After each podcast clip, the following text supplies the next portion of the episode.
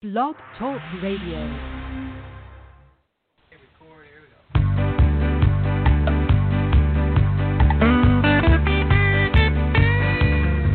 I'm going to a city that's set on a hill. Its ruler and maker is the Lord God above. Oh, I'm going to a city and it's set on a hill. And someday I'll be in heaven and there'll be no sorrow there.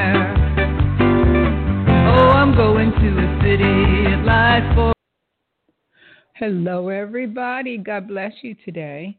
This is Susan Puzio, and I want to welcome you to the Prophetic News radio broadcast on Blog Talk Radio.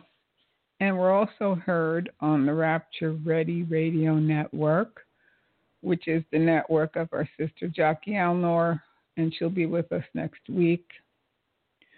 And uh, we're going to talk about the Vatican. What's going on over there? Going on at the Vatican? Well, anyway, we're going to talk about it. And don't forget my book, Seed Faith Can a Man Bribe God? How False Teachers Manipulate and Hypnotize You for Offerings. And they do. They do. And that's available on Amazon and Barnes and Noble and there's there's quite a few of the bookshops that have it. Our website, Prophetic News, and our YouTube channel. It's under my name, Susan Puzio, so don't forget to check that out. And we're living in some troubling times right now. Very, very troubling. And I say this to my friends and to my listeners, and I say, well, we always heard about the end times. When we first got saved, we would hear about the end times, and we would think, wow, that, that's going to be far off in our life. But it seems like we're right in the middle of it. And anyway, come quickly, Lord Jesus, right? Come quickly, Lord Jesus. Let's bring on our guest. Hi, Brenda. Hi, Susan. How are you? Oh, I'm doing okay. Doing okay. Glad to have you back on. Yes, it's good to be on today. Yeah. It's been it's Yeah, been a long and, uh, time. yeah, I know. And uh, of course, Brenda's she's a great guest. She's one of my favorite guests, really, because she's she has such a wealth of information for the body of Christ, and we've done some great programs in the past on the Muslim Brotherhood and Muslims, Jehovah Witnesses, and and uh, but today we're going to talk about the emergent church. And probably some of you out there, you've heard about the emergent church. Maybe you don't really understand what it is, and you don't really understand some of the leaders, or maybe you don't even know who the leaders are. But I guess they probably don't like labels. Uh, they don't like to be labeled for being false prophets and false teachers. They probably don't like that. But Brenda, give the people a an idea of uh, what is the emergent church. well, actually, the emerging church and emergent church are one and one and the same. Um, it became popular in 1997 with a book by Dan Kimball, The Emerging Church. And he set forth a methodology as well as, uh, well, his was more of a methodology, but he did introduce some theological issues. Um, he did not formulate the theological um, ideas, but he did uh, the methodology. Uh, he uh, it was between 1997 and, and 2001 that this was starting to become popular. But he termed the emerging church and the emergent church as uh, the in- interchangeable, the same. Um, people use the term emergent sometimes and emerging for for other times. But he actually uh, defined them pretty well.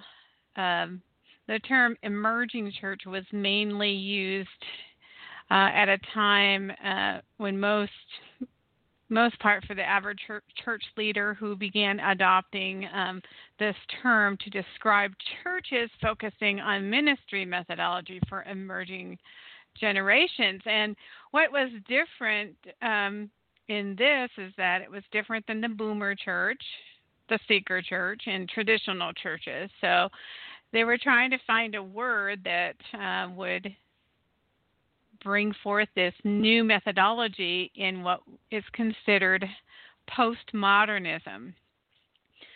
What postmodernism is an emerging and developing worldview and culture that was pers- that's pursuing beyond mod- modernity, which you know was modernism before that.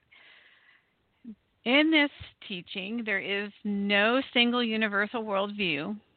Therefore, truth is not absolute, and many of the qualities embraced by modernism no longer held any value or influence uh, that it once did.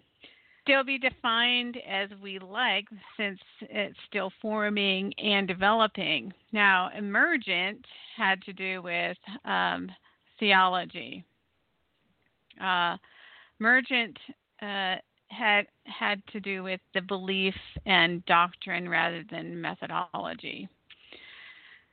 So this is what Dan Kimball said in his Emerging Church book, and I wanted to quote him. He said, Because the words were so similar, emerging and emergent, through time they sort of became interchangeably used rather than two distinct terms as they were originally because emergent was part of the growing emerging church discussion. It sort of became confusing knowing what was emerging and what was emergent, what was the same and what was different. Now, as these terms emerging and emergent began being more and more known, the confusion, of course, was natural because there's similarity. Some people also started thinking emerging church over or even emergent church was a style of ministry. He said, I still hear people today saying we have an emergent church worship, and all they are talking about is the style of worship, gathering to catering to young people. Emergent is an organization. Um, so these terms were, so he, he said these things, but these were terms that were interchangeable. So some people say the emerging church is okay, and some people say uh, that it's the emergent that is the problem. However, like Dan Kimball in this groundbreaking book said, is that they just became the same. Uh, one had one, um, wh- one was used to develop the methodology, emerging, and one was used for the emergent theological and belief. So, so um, but the, the methodology of the emergent church um, claims to reach out to people in this postmodern w- world shift, but it would contend that the movement has become part of the shift instead of reaching out. So, so I would contend here that it would it, it's be, became part of the became, became part of the movement instead of reaching out to those in it. So, so. So it's a kind of like a new age. It's kind of like a new age church, right? kind of. Well, it's it's actually it's that You know how years ago that we used to have arguments about getting keeping the the New Age church out of the church. Yeah. Um, that we would never let New Age come into the church. Well, the emerging church is that New Age coming into the church yeah. in a in different format, in a different in different um, attraction, reaching out to a lot of young people, uh, actually being um, taught in universities, a lot of universities, and just as the 60s went after the young people of the disenfranchised hippie movement, so does the emergent church today. Yeah. So, so some of, you know, one of the methodologies that they had is that there is no single universal worldview. um, which is antithetical to scriptures. I mean, they claim uh, the scriptures claim that there is but one God, and hope, you know, is only found in the Bible. But they don't believe that. They believe that hope can be found in a variety of places, and that truth can be found in any religion. Oh. Uh, so Hmm. Jesus uh, is exclusive, but the emerging church is not exclusive. They actually uh, engage, you know, Hinduism. I mean, we want to engage these false religions. However, how they engage it is they engage um, the religion of Hinduism, and they go to their they participate in whatever they're doing and then they come back and decide if how they can you know interpret the scriptures according to what they heard from Hinduism. Maybe there there's something in Hinduism I can pull into the church, into my own belief. Maybe Yeah, there's something in. Islam. Hmm. Kind of looking for common ground. Um, anyone who speaks of Jesus has common ground, so that would include anyone um, that is willing to be inclusive with you, which Islam looks like it would be inclusive with you until you reject Islam. So once you reject Islam, and their whole idea is proselytism.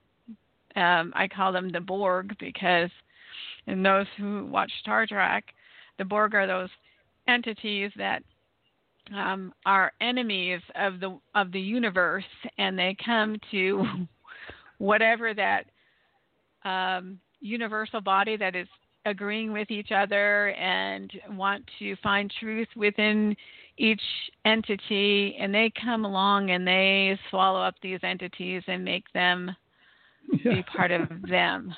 Yeah.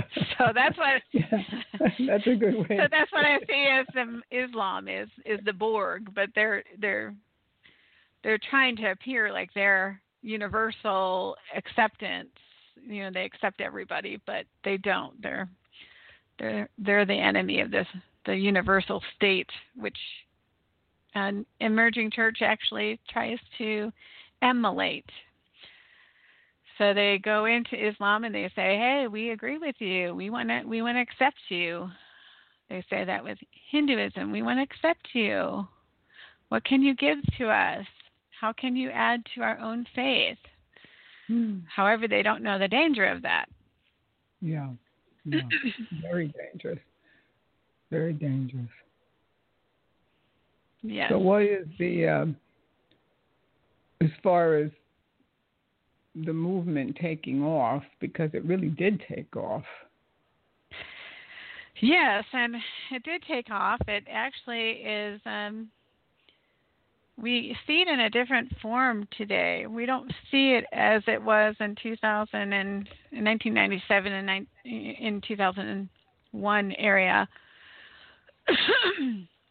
It's kind of interesting that you had me do this show because I hadn't um, really uh, looked into how it's morphed itself today in a few years. Um, between the years 2010 and 2014, when I had my radio, radio show as the day appro- approaches, I did at least 15 shows on the emerging on the emerging church. wow. Yeah, I did. And so I, I went back to some of my notes. I also tried to find out how is it looking today? What is going on with it today? Some of the ones uh, that um, I studied before are still vibrant and moving, but um, there are there are arguments today that that is actually kind of um, going in the background, kind of falling away. You know. Um, However, we can see it in our political climate here in the United States, um, because what the emerging church really truly is is actually liberal theology that Yeah. has that has um, taken off, you know, with social justice. Yeah. You hear these social justice warriors and all the things that are happening and uh, we can see it in the division of the political scene today of the liberal side and the socialism side, Marxism, to those of us who are, you know, wanting to have the conservative Christian type thing, not not necessarily promoting one one over the other. However, we see that the emerging church has uh, formulated itself to look as though it is a Christian movement when it's really Marxism and socialism and liberal theology. That's exactly what that is. Yeah, that's and, frightening. Yeah, yeah and we used to we used to throw those off. you yeah. know, we used to you know have good arguments for them and against them. Well, here in Florida, we have a socialist running for governor, which is very frightening because we Florida is is a great place to live. The taxes are very low. Property taxes are very low, and of course, there's no state income tax. And people get a homestead exemption here if they own a home. Uh, yeah, I know. I, I participated in that. yeah, it's terrific. So my idea with this whole thing was where did this guy come from? He comes out of nowhere. Uh, a socialist running for governor of the state of Florida, but I think they're I think they're trying to move into some of these states like Florida and make them into California, where you have high property taxes and you have sanctuary cities and you and you have whatever. But that's and it it happens so fast. It just happens so right. fast. So, uh, of course, yeah, the the church we didn't buy into we didn't buy into socialism or Marxism, no. But like you say, this movement does.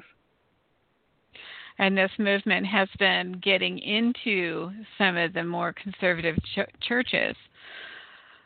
For one, is uh, is the David Platt for the Southern Baptist. You know, he was get he was promoting. I'm I'm think I'm thinking he dumbed himself. You know, he dumbed down his message a little bit, but um, he wrote a book, Radical, and and he was prom- using the word emerging and and um, he's part of the emerging church and he was promoting some of the socialistic ideologies of the emerging church and bringing it into the Baptist church and making it appealing to uh, the Baptist church, which is pretty fundamental, uh, you know, biblical, biblically sound. It was. Of, it was. It was. Right. not right. Right. Yeah. So what? And so that's why you know these get in and they start, um, you know, watering down what the scriptures yeah. say. And so it yeah, doesn't. they really do water it down. Yeah. Yes, and not only water it down because that's not even that's not even a very good description of it. They actually radically change definitions of what the scripture actually meant. Uh, for example, uh, Jesus, it's no longer about Jesus, his um, who he was. It's about his message uh, so it wasn't. A, it's not about who is Jesus, which what was is the primary message of Jesus is who do you say I am? You know, and the the emerging church says, what did he teach? Doesn't matter if everything in the scriptures is true or not. Doesn't matter if it's exact or not. It doesn't matter if he really existed or not this particular entity or this person actually te- te- taught this these principles that we need to live by and be and emulate which then they define what those principles that he taught were. Instead of saying who he was and why he said you know what he did and what happened to him. So it changes the message they think that Jesus was a, you know, started a movement of transforming government, and the reason why he was crucified, according to some emerging church leaders, is because he spoke against the government. so they got rid of him or the elite. And so that's why they got rid of Jesus, and that's why he was crucified.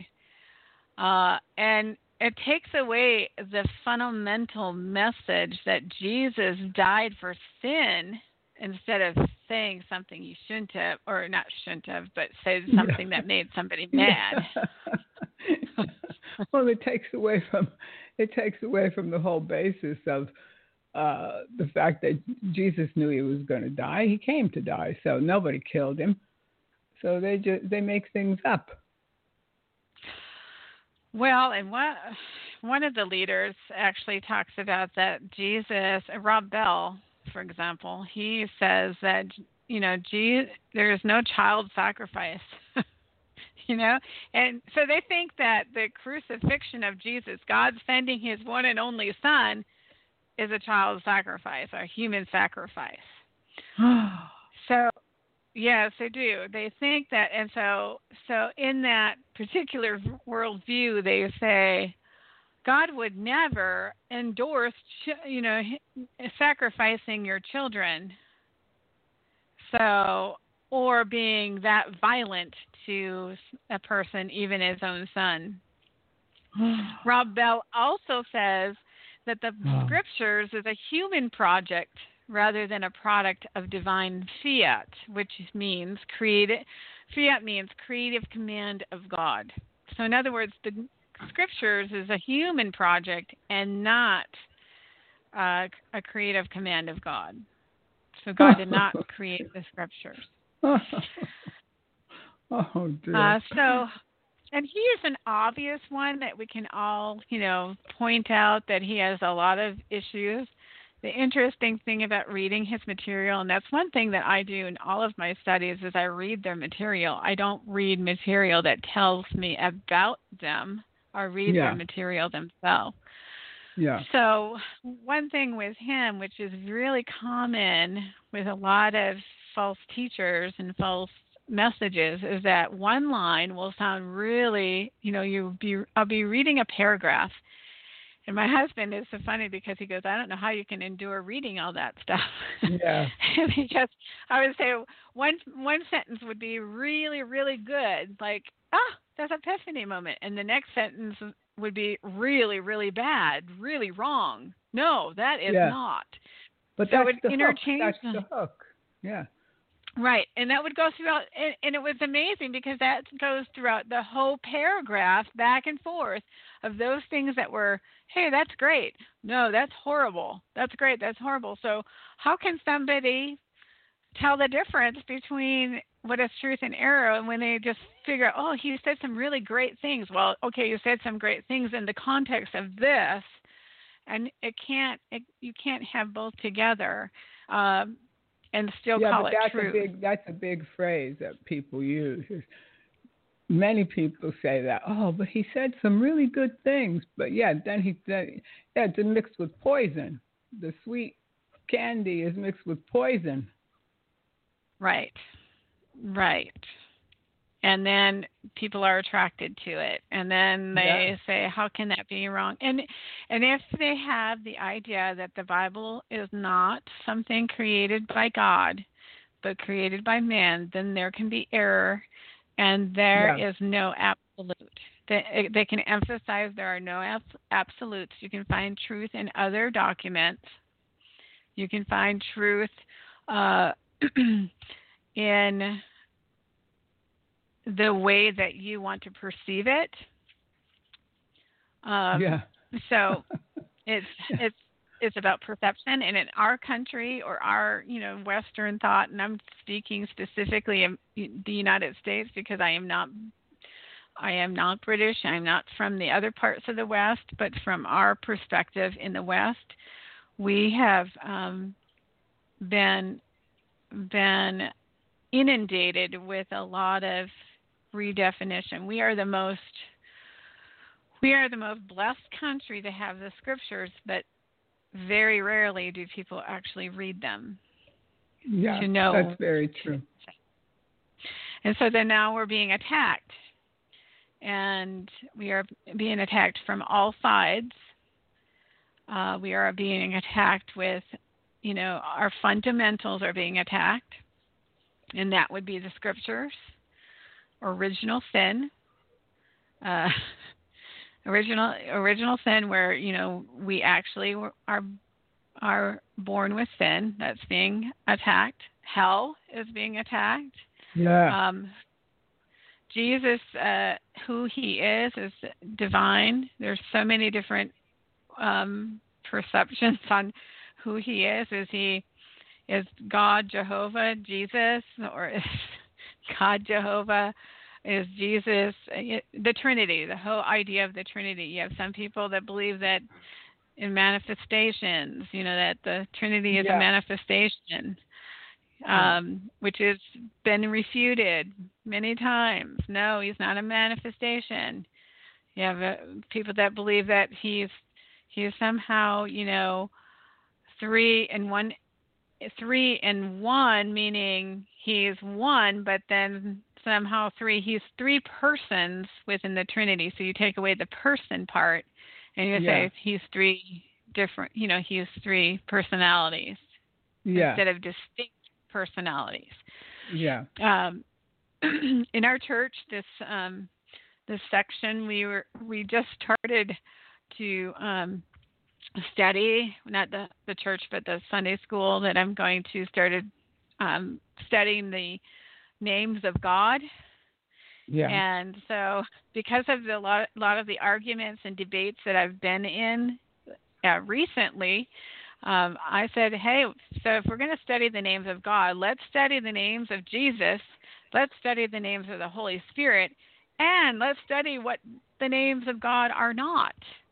Because this is a huge thing today of people saying Jesus is, you know, a pagan name for Zeus. You know, there's so many things that are going on with the that the enemy is attacking our fundamentals in the emerging church for some way some reason and i and this is what i wanted to you know really shine the light on today is that uh the the reason why it's getting into church is because it's socialistic aspirations um, and social justice that is why it's getting in into the church.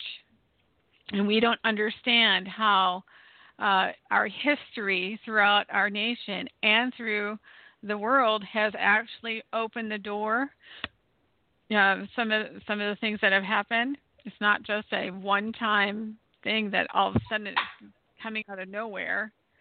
This yeah. is something that has been coming, you know, since the 17th 17th century um, 18th century, uh, where the the idea of philosophy, the emerging church goes back to these philosoph- philosophy teachers, um, yeah. reason, um, self generation, uh, the the ego. You know, a lot of these. Um, you know, it goes with the philosophical mental health.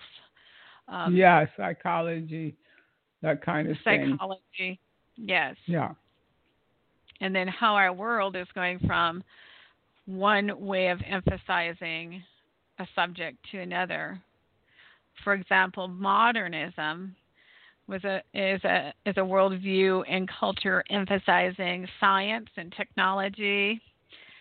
It has the belief that knowledge is good and certain, and that there is a moral standard and an absolute. That's that's modernism and in in in our country or in the West, it it values individualism. Yeah. Individualism is not necessarily evil. It just is. It's just what the West is very individualistic. When I did my master's, we studied these two types of cultures. There's there's individualistic societies and then there's collective societies. And the collective yeah, well, that society, was the word. Yeah, you're you're saying that word, and astonishingly enough, the other night in the debate between uh, the Democrat and the Republican candidate, Gillum, the Democrat socialist, used the word collective, which yes. when he said that, I said that there's the buzzwords. Yes. so what they're doing is what they're trying to do is take this. Um, they've kind of redefined it because collective a collective society actually intertwines the p- politics, religion, and structure of the of everything they believe all together. Now, uh, when you go to another country, you have to understand that if you're going as a missionary, because you have to understand you need to go to the top people, you know, the the tribal people, the tribal leaders, because if the tribal leader believes, then everybody else will believe and follow along with them. So what they're trying to do in the socialism is trying to make it a collective view so that everybody has to believe the same thing. So it's a little Yeah. bit different than just other cultures. It is actually other is a whole other way of looking at the world. The Yeah. different philosophy. They're bringing this philosophy, which is in Marxism, and bringing down any kind of individualistic um, embellishment. I, I, I think I've used the wrong word, not embellishment, but individualistic uh, opinion or Yeah. um, or drive to do your own thing. Yeah. Uh, so, so but we they're, not they're that. being very successful with it. It's been it's been very successful because you have probably half the country, maybe more than half the country that believe that. They you, you have to believe how they believe, and uh, otherwise you're hated and and they want to kill you. But it's kind of like the same thing that we're going to experience in the church, and we probably are in some circles, where the the uh, if you don't go along with the false teachers and the way they're teaching, yeah, then they're they're going to hate you and persecute you, and it's going to it's going to be bad for uh, Yes, yes. us, you know. Well, yes, and you know, Jesus in a sense was individualistic in that he said, "Follow me." He didn't say follow this progressive way, collective way of doing things. He said, Yeah. "Follow me." That's Yeah. a one. That's, he didn't say, "Let's all try to agree and come up with a system that Yeah. will work." yeah, that's all. You know? I do agree. Yeah. uh, he he didn't. He actually didn't agree, and so this this is another thing that a lot of the emerging churches use. They actually vilify the the Pharisees and say that those of us who have absolutes and who emphasize uh, things that are have standard under you know standard beliefs to or reasonable reason behind it are the Pharisees yeah. rather than so they've twisted words and this is what they've done and they are doing for Yeah, example very successfully. Social justice for example. Uh, and social justice when i hear that when it goes through through my my my mouth i'm thinking oh no social justice. I'm i'm like oh this is horrible. However social justice was created was started um, within the church uh, body. Uh, the word was coined by uh, so the church first to actually come up with answers and how to help the uh, social problems Yeah. within the context of biblical understanding of what it means to to um, help your your neighbor or how do you help your neighbor for example anyone like myself because i work with domestic violence and i'm a case manager at, at a domestic violence um, safe house that is a social justice issue Yeah. uh, anybody who wants to stand for abortion, uh, uh, for pro-life, against abortion, that's a social issue. yeah. Uh, social. So that's what the term social justice came was first used for. How do we justly uh, exercise of God's truth and mercy, grace and his justice, his righteousness in these issues. The church defines uh, that, well, a lot of the church, except for the liberal churches, define uh, life starting at conception. Yeah. Uh, and so, therefore, you know, an, ending a life in the womb is considered against God and against and, and murder. So that's what we define life as. Most of us, the liberal churches, do not any longer. No. But and that's where see the liberal church, the liberal theology started before the emerging church took off. The emerging church, it's the coined word that started this new this what we thought was a new movement, which was really no move, new movement at all. It was taking the liberal theology and making it attractive to yeah. the rest of the church, and then reaching focusing on issues like social justice issues. So they took it, social justice issues, and they uh, ran with that, all the while redefining theology. That's what yeah. you know. And Dan Kimball was saying, emerging and emergent is emerging was to change methodology, and emergent was to change religious belief.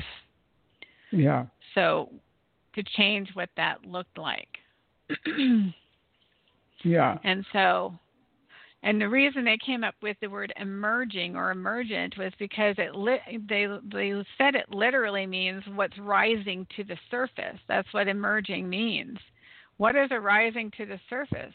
How does the church react to culture or po- the postmodern generations? Uh, so they were trying they were saying let's have this rise to the surface instead of meeting it head on they actually started redefining things for the church saying well maybe yeah. the church is is is not being so nice yeah, um, yeah. the com- yeah you know the complaints uh, for the church was, was that you know we're too judgmental oh yeah yeah yeah um, we're we're too you know inclu- exclusive. Yeah, exclusive, old fashioned. You're too old fashioned. Uh, well, the word of God is old fashioned. It's old fashioned. So, but they they forget though that you probably got saved the same way I did. Was somebody shared Jesus Christ with you, and then you made a decision, and uh, nobody had to force you. I didn't have to go to a rock show, and I didn't have to have smoke and lights and dancing girls, and I didn't have to have people tell me just exactly the right words as far as like don't tell me don't talk about hell don't be judgmental they were judgmental they told me i was messed up and i was a sinner real christian people told me that well they gave me food for thought. It didn't scare me away. Yeah. now, what happened to the simple preaching of the gospel? That's the way people are won to the Lord is by the simple preaching of the gospel and, and sharing the word with them because God said his word doesn't return void. So yeah. And how can somebody situation. come to Christ if they don't know what they're doing wrong? How can they yeah. repent if they Yeah. are not judged first? Yeah. Now I I you know you know hear this a lot that you know I don't want to judge. I, I'm not judgmental. I you know let's not judge. However, Yeah. that's such that that is a lie. We all judge. Every one of us judges, and those of us, Yeah. us who do say we don't are the worst judges of all. Yeah. The reason why that is is because I mean, have you ever heard somebody who said, "Hey, I'm not judgmental and I don't judge," and yet they yet once you start disagreeing with what they're saying, Yeah, yeah. they oh, judge yeah, seriously. yeah, those judgmental all- things come out. well, you know, and we all judge, and we all should judge. The scriptures we tell us we should. We Yeah. Uh, Paul tells us we should judge. John tells Yeah. us we should judge. Peter says we should judge. We need to Yeah. know the difference between truth and error, right and wrong, uh, what is and what is not. We need Yeah. to know if we if if we need to make a judgment if we can cross the street because you know if there's yeah, a car exactly. coming Yeah, and we don't judge that. So what we need to do is we need to understand our own biases and then know how we're judging. How well are we judging? yeah. You know, are we judging rightly like the scriptures tell us to judge rightly? Jesus Yeah. said, do, there are two things you said we cannot do, and one of them is we cannot judge the intent of someone's heart, and we cannot judge without reason. In other words, you need to have reason to make judgment. yeah. Um, and so without reason, you just judge and there's no reason and there's no collaborating evidence to judge that person. You mean you have to. And see, and I say there's a lot to those in domestic violence because they, you know, are probably one of the least judgmental people because they don't want they've been so coerced to and I say that that that's how how sometimes they get in that situation because they they are so empathetic you know they empathize so much with their abuser that that um they don't know how to judge rightly anymore so so they keep they blame themselves for judging you know for for Yeah. incorrectly being in that situation when we just have to teach them how to judge rightly. Yeah, we're supposed to we're we're supposed to judge. Let me tell you all the red flags. Let me tell you Yeah. what you can spot. You know how you can judge it, and that's what the Bible tells us. And if we take that away and say that that is not an authoritative piece of of uh, information that God has left to us, then what do we have left? Human well, they- They, they want no, they want you to be mindless. They don't want you to think for yourself. No, they don't want you to judge. And you hear that so many times from from people that call themselves Christians or probably so-called Christians that they accuse you of being judgmental. But yeah, I better judge. I better. I better. Yes. So one of the thing, one of the other complaints that came up was Christians are arrogant to think that they alone Oh, have the only yeah. religion. Yeah. That they're alone, and so it's not in the emergent church. It's not about um, being right. It's about being um, loving or kind Love or whatever. It. And Oh, yes, yes, yes. However, you know, we are supposed to love. But we're supposed to love to the extent of the person that led me to Jesus loved me enough to tell me about a Jesus that I could actually reach and that I didn't have to go to Mary through. You know, I didn't have to go through Mary to Jesus. Yeah. Um I didn't understand that this that Jesus was someone I can just walk up to you yeah. know that i could you know so i get it i get it i get what the emerging church is trying to make it more attractive for people to come to jesus but that's not attraction that is actually changing changing what it what the scriptures actually say um, so what does an emerging church look like? Um, well it's kind of hard to pigeonhole them because it's it's just very difficult when you uh, other than now you can but when i first started doing that uh, studying them um it was a friend of mine who said have you heard of the emerging church? And i go oh no i haven't heard of that. Let me look it up. And there is no books Yeah. written on it. There is no information out on it. So i just started from scratch and fi- finding the leaders. And then i started reading their material. And then i started blah blah you know so um the from one of from one of those books there is some things that they actually identified in themselves. And and um, there are six things that um, I've I found. Uh, it says the first one is instead of one emerging model, there are hundreds and thousands of models of emerging churches. So they wanted to actually say, you know what, we're not going to have the same thing everywhere. So you can have your own creativity and so there's all these different models that you can follow. You know, yeah. two, there is no one size fits all way of doing things because you can't box in the emerging church. Yeah. So, however, I have began to really hate the word box. Don't put God in a box. Oh yeah, How- yeah, that's a famous one. Yeah. How how how? Please, how do you put God in a box? How do you do that? Just explain it to me, please. Well, they're just but they're saying they're saying don't put God in a box, and I'm starting to hate that phrase. You know why? It's because God actually put Himself in His own box. You know, He said, "Here, there are certain things He will not do. There are certain things He will not use. There are certain things He will not um, cross." So He actually set set um, limits to, you know, who He is uh, he defined himself and he created his own box of who he is. yeah. Um, it's unlike what the shack was saying. You know, um, God's not going to go down any road to reach you. In the shack, it said that God will go down any road to reach you. He will not do this. Um, for example, he will not speak through a satanic incantation to reveal the truth of God.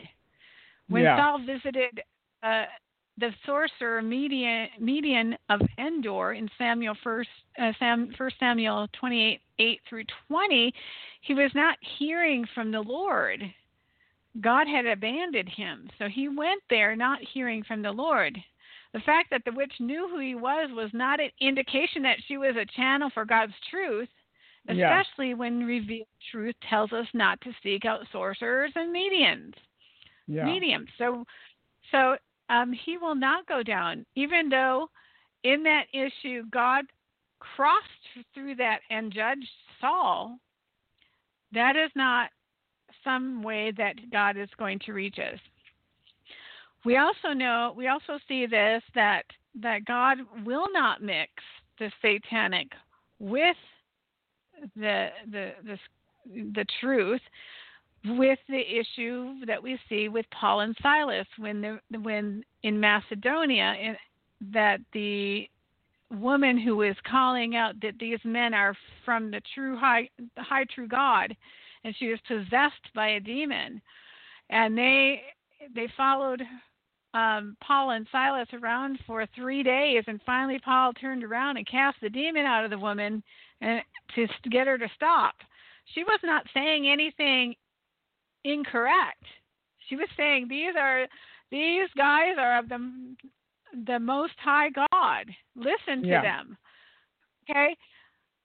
He was God cannot and will not use that person because he does not want you to intermingle the satanic with the truth. He's Yeah. he he separated himself from that by casting out that demon when Paul turned around through the Holy Spirit and cast the demon out of that woman because that city knew, that province knew that that person spoke through sorcer- sorcery. So they would attribute Paul and Silas to sorcery and not to the one true God. Yeah. God himself himself in his own box.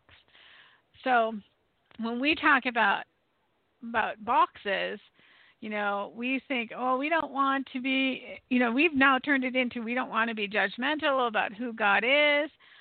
You know, and I'm the most creative person for evangelism, and I think he can work in any way that you allow him to use. But there are certain things he will not do. He will not bring someone back from the dead in an apparition to speak to you. That's something Yeah. he will not do. Yeah. So, so when people say they have the apparition, the appearances of Mary, and Yeah, have yeah. messages from Mary, that cannot speak from God No. because there is no biblical, nothing in the Bible that says He does this. Nothing. Other than the witch, the witch of Endor, which is actually a condemnation on Saul, not necessarily a uh, something that is used by God to speak a message that we should intermingle with.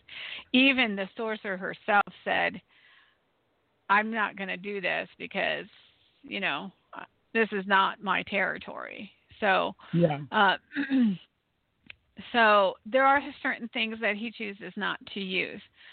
One of the biggest things about the social justice or social warrior or the or the liberal theology, what they're doing is they are taking our language, taking words that we actually that were actually positive and used to speak a message, they're taking those words and phrases and redefining them so that we cannot no longer speak of those anymore.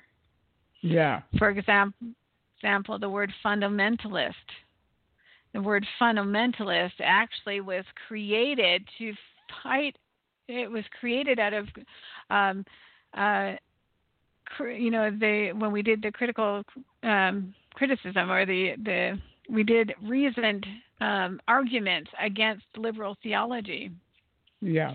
They took fundamentalism and they gave it an, a negative emotional feeling, and this is what is happening in our country, and this is why this is what's what what they're doing. They're taking words that we use and changing the emotional definition, connecting emotional with people, changing the definition so that if we say something like, you know, Jesus loves you, he doesn't want you to die and live eternally in hell. They'll say that is cruel and bullying and unjust and yeah. horrible. So they make it so that it looks negative in an emotional connection with people. In our country, we are emotional. We react emotionally. Um, so, so what we need to do is we need to take these words back, and we need to actually redefine them to what they're they're they were intended to mean. Yeah. Uh, what is social justice from the point uh, perspective, a biblical perspective? Uh, how do we how do we define this in our perspective? One thing we know of, and this is so important for the church to understand, is that the young generation who has nothing has had nothing but phones and electronics and stuff to actually interact with people, one Yeah. thing these young people want is mentorship. They want Yeah. to be mentored. They are hungry to be mentored. And if you cannot take the language that they are actually using and define it properly to what it you know what it really intended to mean was this, then we will never reach them.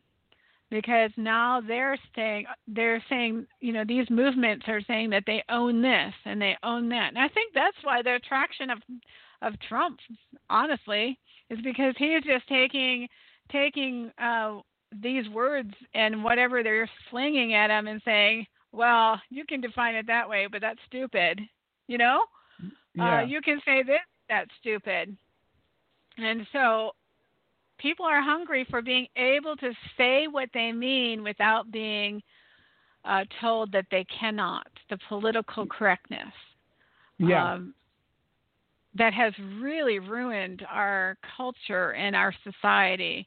And the church, actually, we let that happen because, you know, we don't want anybody to feel bad we don't want people to hate us or dislike us. And so then we get this vacuum of of these other movements that are stealing all of our people, that are taking our ability to to have a voice. So I've been I've been in a lot of arguments taking back words that that uh, people have used in a negative way, and I'm redefining them for pe- for for my audience of of people. So, um, and the Yeah. the the arguments today are not getting any easier; they're getting harder. Oh, definitely. Yeah, it's getting harder to uh, try to reach people because the the devil's been very successful at his uh, at his campaign of deceiving people, and uh, it, it's amazing really how fast it it's happened. Because maybe ten years ago, if you would have said a socialist is running for political office, people would never buy it. And a lot of a lot of the people with communist socialist ideas, they kept them to themselves until they got elected and then they would come out of the closet, so to speak. But now they tell you outright now who they are and well, yeah, uh, what they believe. Years, it's real. I think it's been forced upon them to tell them who they are, and they don't care. You know, no. uh, they've been they've been more coercive. I see their behavior as I see an abuser with a lot of the survivors of domestic violence that I work with. I see I see those on the the left, the social justice side, using a lot of the same tactics a narcissist and a believer, uh, an abuser would use, and all the while accusing the church or accusing the other party or the other person as as doing the very thing that they themselves are doing, like yeah. narcissism uh, using those terms and slinging it back at them. That's exactly what an abuser does to their victim.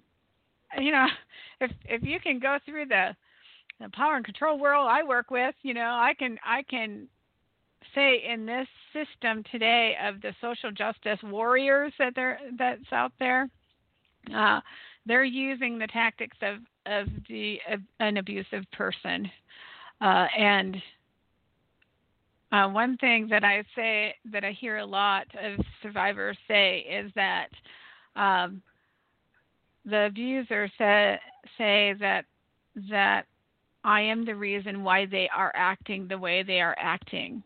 Yeah, yeah. I had oh. some just you know I had you know in one story you know um some a person. She said I was thrown against the wall. He threw me against the wall, and then uh, made a hole in the wall, and then he he blamed me for the hole in the wall because it was my body that hit it. Yeah. You see what I'm saying? It's yeah. this is what is happening with uh, this Marxist socialistic, uh, a very aggressive uh, you know, out, outset of, you know, I don't know how the emerging church leaders are acting now. They're supposed to be nice and everything, you know, they're supposed to have love and unity and and kumbaya, but that's not happening.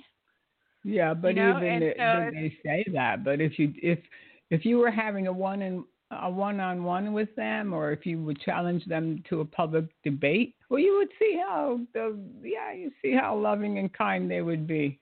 Yeah, you would see the real them. Right, right, and and yeah, I saw that with with some uh, Mormon apologists. I thought they were very nice people, really, until I uh, I had a debate with them, and they yeah. were so mean. oh yeah. Just, whoa! I never thought they could be that mean. And, yeah. You know, and that tearing you down, you know, for for what you believed and and felt justified in doing so.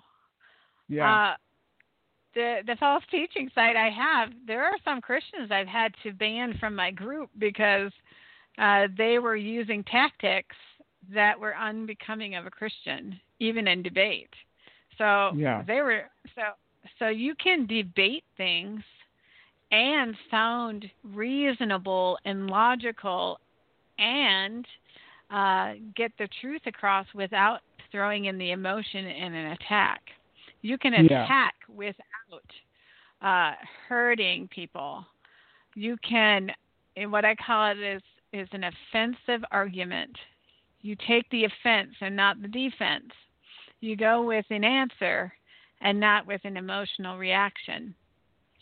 Yeah. This is or a this, personal this attack.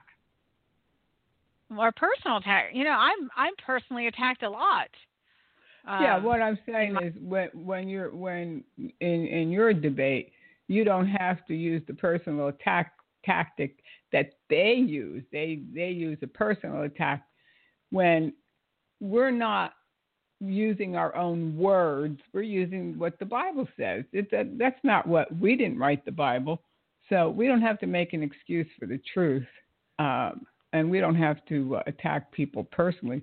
We can attack what they believe, and uh, usually that's we can have a reasoned argument.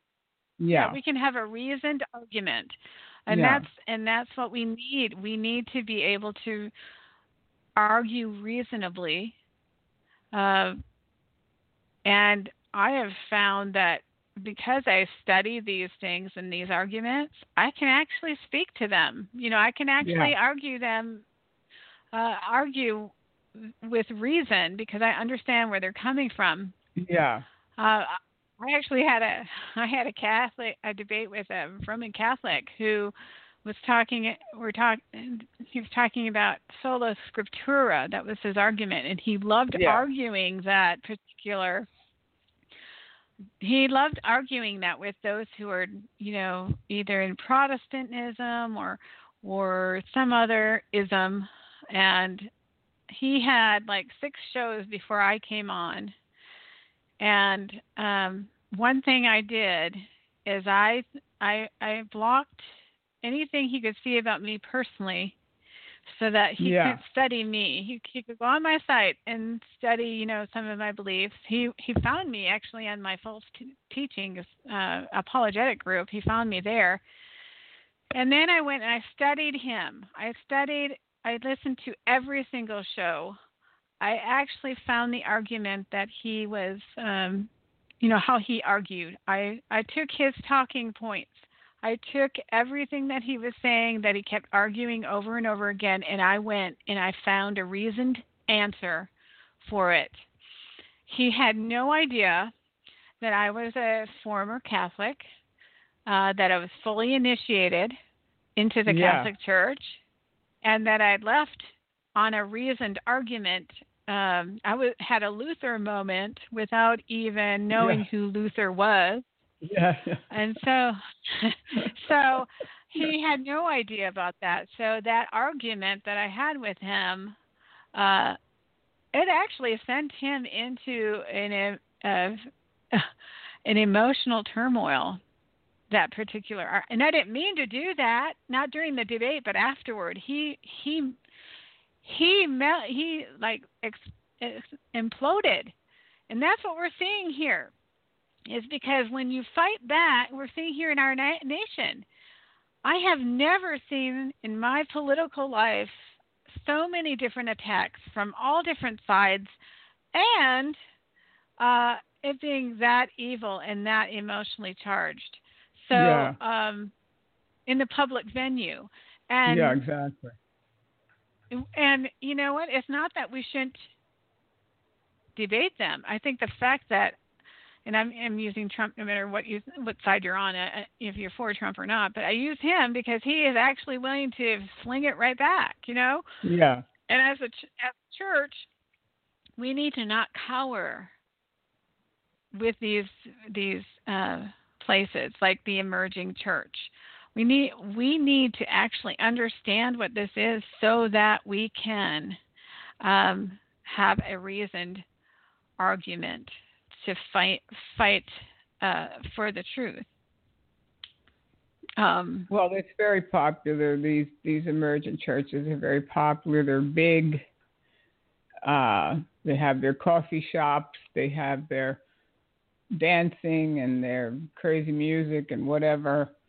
And it's all a feel good moment because even uh, Joel Osteen, and I would consider him more along that line of emergent emerging church where his mother said, Dodie Osteen, she said, No, we never talk about hell. We never mention hell at church. We don't want people to feel uncomfortable. yes, right. Yeah.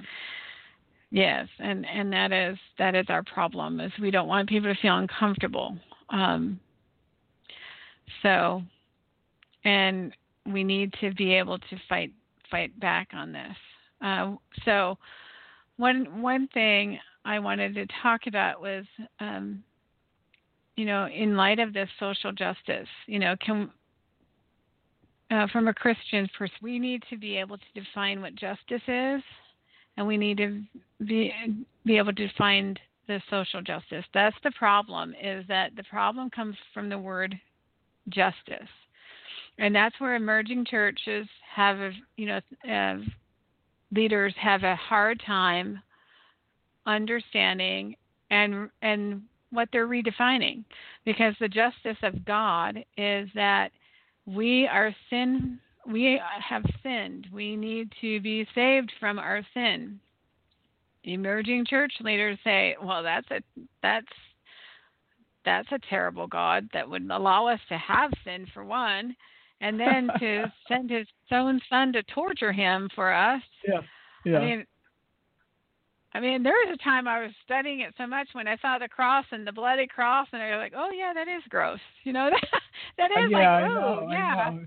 That is know. offensive. That's really offensive. Yeah, well, even the know? hell thing when you hear, uh, like you hear Carlton Pearson or something, and then the way they talk about hell, and you know God would never send anybody to hell, and you say, well, yeah, it's a good argument because, yeah, it's awful. It's it's awful to think about that, but then again, God says His ways are not uh, our ways are not His ways, and so we don't understand the mind of God. We we see through a glass darkly. We only we have we only see a little bit. We don't understand, and and uh, of course we accept it by faith because we believe what the Bible says. But to try to figure it all out and to try to understand it, you're never going to understand it completely until we get to heaven because we're not God. We don't. He he says what? It, doesn't he say in one place that he's a great and terrible God? Yeah. And I don't want to know Yeah. that God. I don't want. I I have a fear of God, and I I feel that fear. I I uh, yeah. I'm afraid of hell. I don't want to go there. I know it's real. I know it's real. God doesn't lie but he, but when we're born again, we have that fear of God, and we have that knowing of hell. We know it's real. We know there's a devil. We know there's good and evil. Our eyes have been opened, so we see the truth. Where these other people, they don't see it. So yeah, like you said, you can, you know, you say, oh, it is, it is like that, but they don't understand God. Right. But our, you know, if we look at the world, there's so much we can learn about who God is, and that's why you said in Romans that you are you are without you are without, um, you, you know, your senses. You you can know that there is a God just by looking at the world around you. Even in this thing that you just said about justice, we fear those who have the power to lock us up forever in prison. Yeah. Yeah. We we fear, you know, the the ability of someone in power who can actually destroy us should we let some dictator get in charge. Like I do not want to be under Islamic rule cuz guess what? I will be beheaded. Yeah. You see, so so these kinds of there are justices. God's character is actually in how we even uh, we we have society. We form societies, you know, because there are there are the the police, you know, those who will act on uh, those things that are happening in society that are not right. We have laws that that pertain to whether somebody is doing something wrong or right. Uh, so even in that, reflects God's character Yeah. uh, of of his of his justice, and that he actually is one who will not he will not allow um, these things that he has stated that are uh, that are um, his moral absolutes to go without consequences. He will Yeah. bring those consequences, and one of those is hell. And and so when you talk about that, you can also help people to see that by looking at their own society. If somebody comes and rapes your daughter, don't you want justice? And if you don't believe in eternal life, you know, if you're in prison for the rest of your life, that's hell, wouldn't you say? That's that's a mind, you know, that's not even close to what it would be like in hell, the real hell. But it's still, you know, you're locked up forever. You don't have your own rights. Yeah, in a, yeah, in a cage basically. So yeah, yeah, definitely. There's all there's there's things you go through in life, and I think that our trials even now they're different people can attack you in different ways, and you see lawless you see lawlessness all around you. Really, it it's so pre- uh, prevalent, and the Bible talks about the spirit of rebellion, which is witchcraft, and we see it in abundance. This rebellious nature, where don't tell me what to do, and and I'm and I can do whatever I want, and how the the truth is being twisted and right is wrong and wrong is right. And it, it, it, it's the craziest thing that's happening in these days that we're living in. So we have to be careful and we have to really try to prepare ourselves for the traps of the enemy, how the enemy wants to trap us. And I've seen it more and more in my own life lately how uh, mm-hmm. how sneaky the devil is and how uh, he'll use people, even people in authority, uh, because of this rebellious nature in people where they refuse to do the right thing. Well, you can't force people to do the right thing. You can't force them. But of course, when we're born again, God says He writes His law in our hearts. So we have that in, our, in us to know right and wrong and we should, and we should know right and wrong. But yet, people in the world know. Well, the Bible says that they'll they'll kill us and they'll think that they're doing a good thing. Yes, and, and, and we're seeing what, that. what is interesting. Yeah, and one of the interesting things about the emerging church is that they do not believe in the second coming of Jesus for mo- for the most part. Yeah. They believe they believe that uh, that it's the king. They're more of the kingdom now uh, theology. They take on that that they're supposed to create this utopia, uh, yeah. which actually falls right into the Islamic socialistic political social socio political uh, religious uh, organization of belief.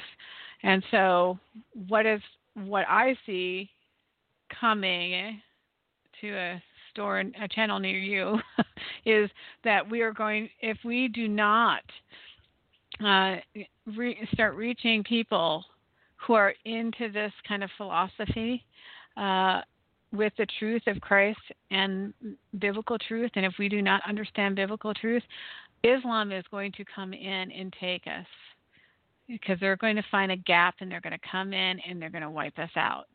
Uh, so because they are they have what I would consider in scripture a form of godliness without power. Sounds yeah. kind of funny when you talk about Islam. But it but it what kind of power they have is forced physical uh, abuse yeah. of power. Yeah, forced and physical it's, abuse it's not of power. it's not the Holy Spirit to convict to convict a soul and to come to the knowledge of Christ and to transform your society based on what you that God has given you can give to you know you can impact your world you can impact your society. You can uh, share the gospel. Without the gospel there is no social justice. There is no. it, it, without the gospel there is it's, the social justice movement is impotent. If we do not actually reach out with social justice with some of the complaints of the emerging church. Uh, we are actually in, you know, just having a half gospel where it's just salvation and no answers to those those pains in life and those ills in life. We are we are to recon- be reconciled. That's our ministry of reconciliation, to reconcile ourselves to God, or He reconciled Himself to us, and also reconciling with man. That does not mean that we are to uh, come into a socialistic ideology where everybody agrees and we have this utopia kingdom. This is exactly what Marxism tried to do. We see how this has failed. This is exactly what the emerging church is trying to do and trying to get churches on board to to get uh, involved in in this movement.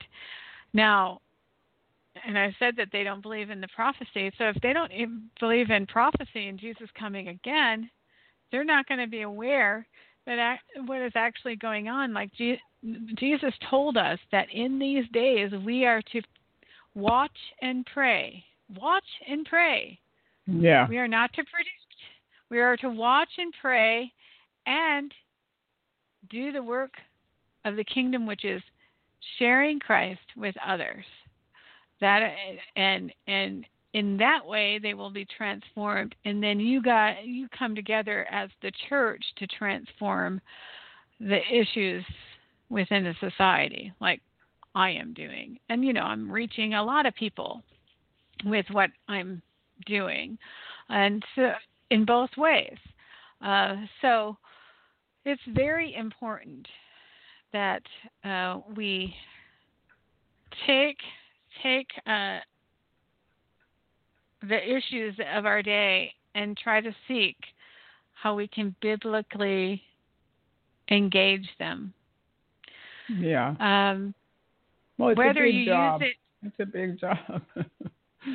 you know, we need more foot Yeah. soldiers because people like us, and of course, there's many fine Christians, but yet it, it's dwindling. Our numbers are dwindling because there's more of them than there are of us at this point.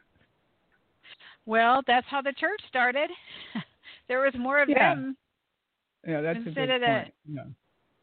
You know, uh, Jesus said the gates of hell shall not prevail against the church. So, and it That's hasn't true. yet in 2,000 years. That's There's something- true. Hasn't yet. and Yeah. I, I want to leave with the listeners. There's something that uh, we miss a lot of times in Scripture, um, where it says, "How do you know the spirit of truth and error?" In First John. Yeah. First John says, "Those who who actually profess that Jesus came in the flesh, you will know that that it, you know the difference between truth and error." But there is another thing that it says, a few verses down. Um, it says, "And uh, we are from God. Those who listen to us will will um, be the ones to follow the truth."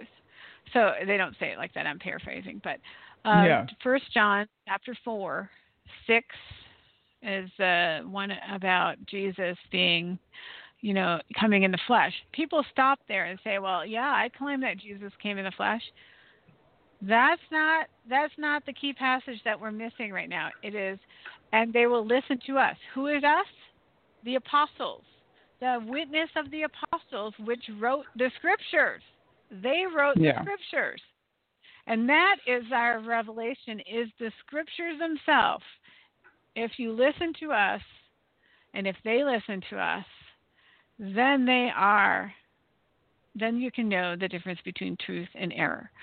So they were establishing there that the fundamental truths found in scripture are what we need to go after and we need to use in our defense.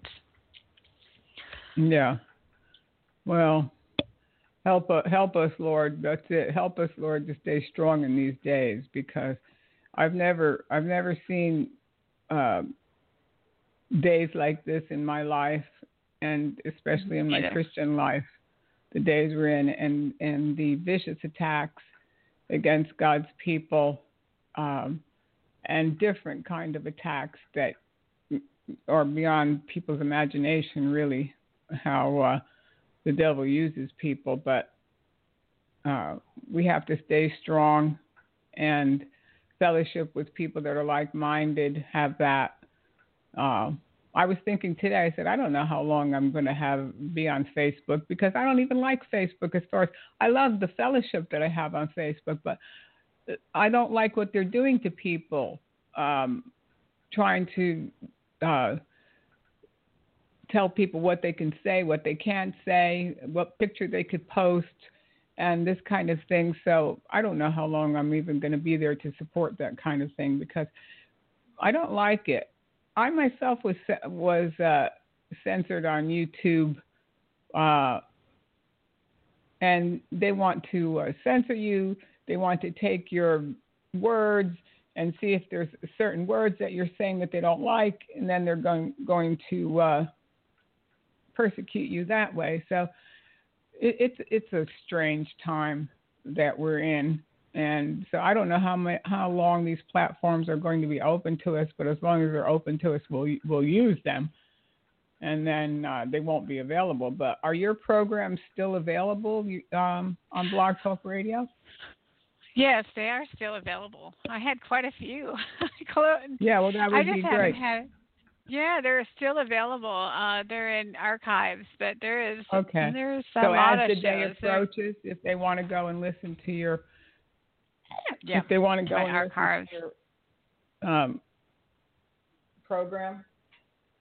Yes, I really, I really need to get a YouTube channel out and try to do a lot of my shows and put it to uh, visual. So that that yeah. would be really cool. Yeah, um, it would. so, you get you get yeah. a good you get a good um, uh, listenership on YouTube for as long as they'll let us be there. I don't know. Like uh, like I was saying, I was censored by YouTube for a video. Jan Crouch has a stroke. I don't know what they could possibly censor about that, but uh, they wanted to put it through a manual review where they have people listening to it, and and uh, it it was just ridiculous. So, you know, right, uh, right. Well, I remember anyway, that when that happened. Yeah. Yeah, it, it's ridiculous. But what about your? Um, so they can go on Blog Talk Radio as the day approaches, and then also Yes. now you you have a public Facebook page. I have A two group? actually. Uh, well, I've, well, I have my my own personal Facebook page, but I have actually two uh, pages. I have an As the Day Approaches Facebook group, uh, Okay. which is prophecy. It talks about prophecy, uh, news. I put a lot of the news stuff that's going on on there, and people can talk about that. Uh, and then I have a separate group called False Teachings Identifying Them, and that is the apologetics group that I do. Um, And that's And on so- Facebook. both of them are on Facebook, and I do Oh, that's good. do them interchangeably. interchangeably. Lately, Yeah, I've well, been that keeps you busy. posting That more on as the day approaches. Huh? That keeps you busy I've having been- those Facebook groups. I can barely some days just post anything. Never mind having groups. That that keeps you very busy, but it's a good witnessing Yeah. tool. You know. Yeah, I've been putting more on the as the day approaches lately because of uh, of everything that's going on than I have been yeah. on false teachings because for me false teachings when I get into a debate and I want to debate something, oh, I can spend hours doing it. So and I don't have Yeah. hours to to give it sometimes. I know you But- do. You do. The, the people don't realize it sometimes, but to do research, it takes hours. And then, like you said, to debate, it, it does take a lot of time. So you really have to be able to devote uh, full time. Like when people say, "Well, you know, you're in full time ministry." Well, sometimes you are in full time ministry when you're You studying and Yeah. preparing and that. And then other times you you can't take as many hours as you could.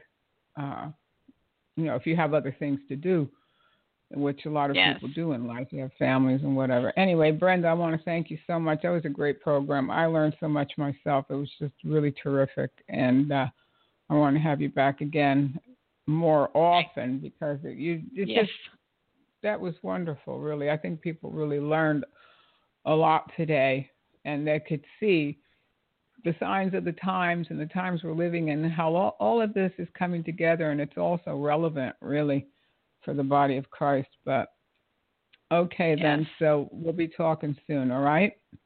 Okay, thank you so much for giving me the opportunity today. Oh yeah. Oh, it was wonderful. Just wonderful program.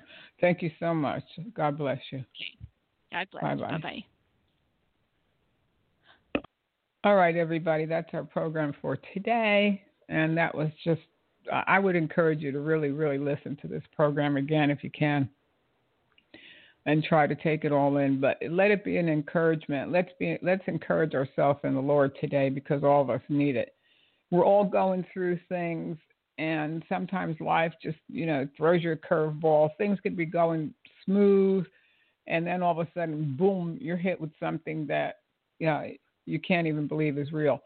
But God is with us. God loves us. We know He loves us. And no matter what happens to us in this life, we win. We win. We win. And uh, we go to heaven.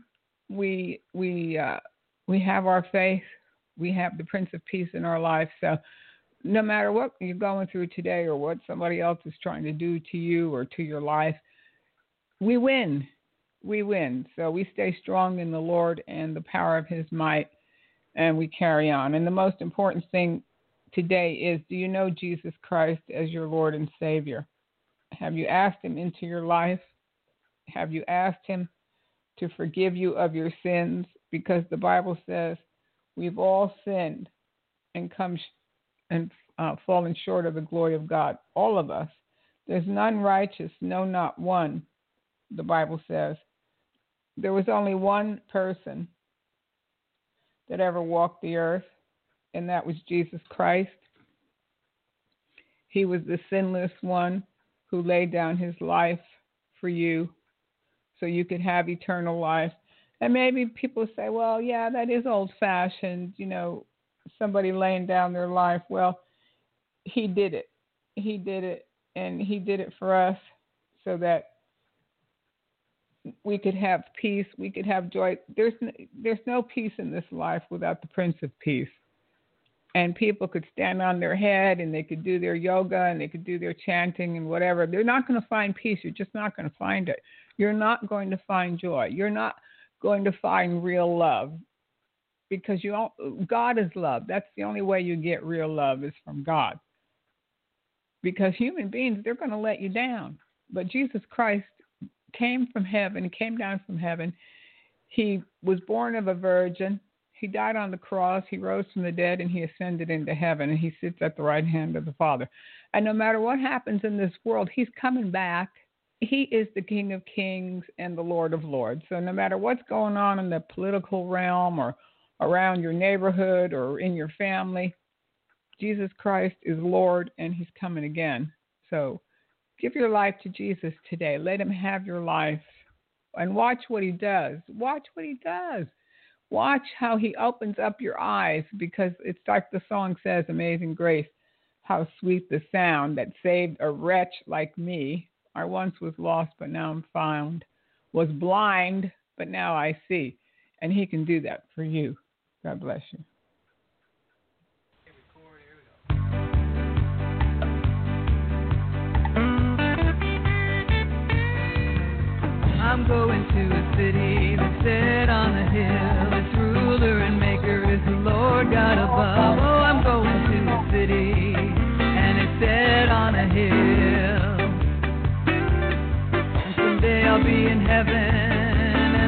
No sorrow there. Oh, I'm going to a city, it lies four square. The gates are made of jasper and I'll see Jesus there. I'm going to a city and it's set on a hill. And someday I'll be in heaven, and there'll be no sorrow there.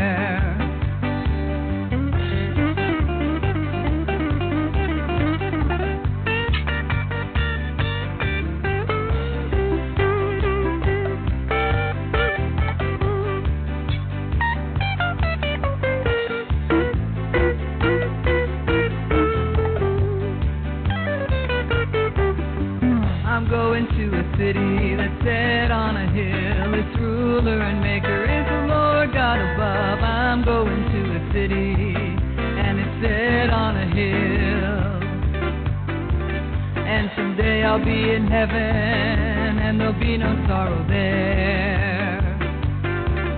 I'm going to a city, it lies four square. The gates are made of jasper, and I'll see Jesus there. I'm going to a city, and it's set on a hill. And someday I'll be in heaven, and there'll be no sorrow there. And someday I'll be in heaven, and there'll be no sorrow there.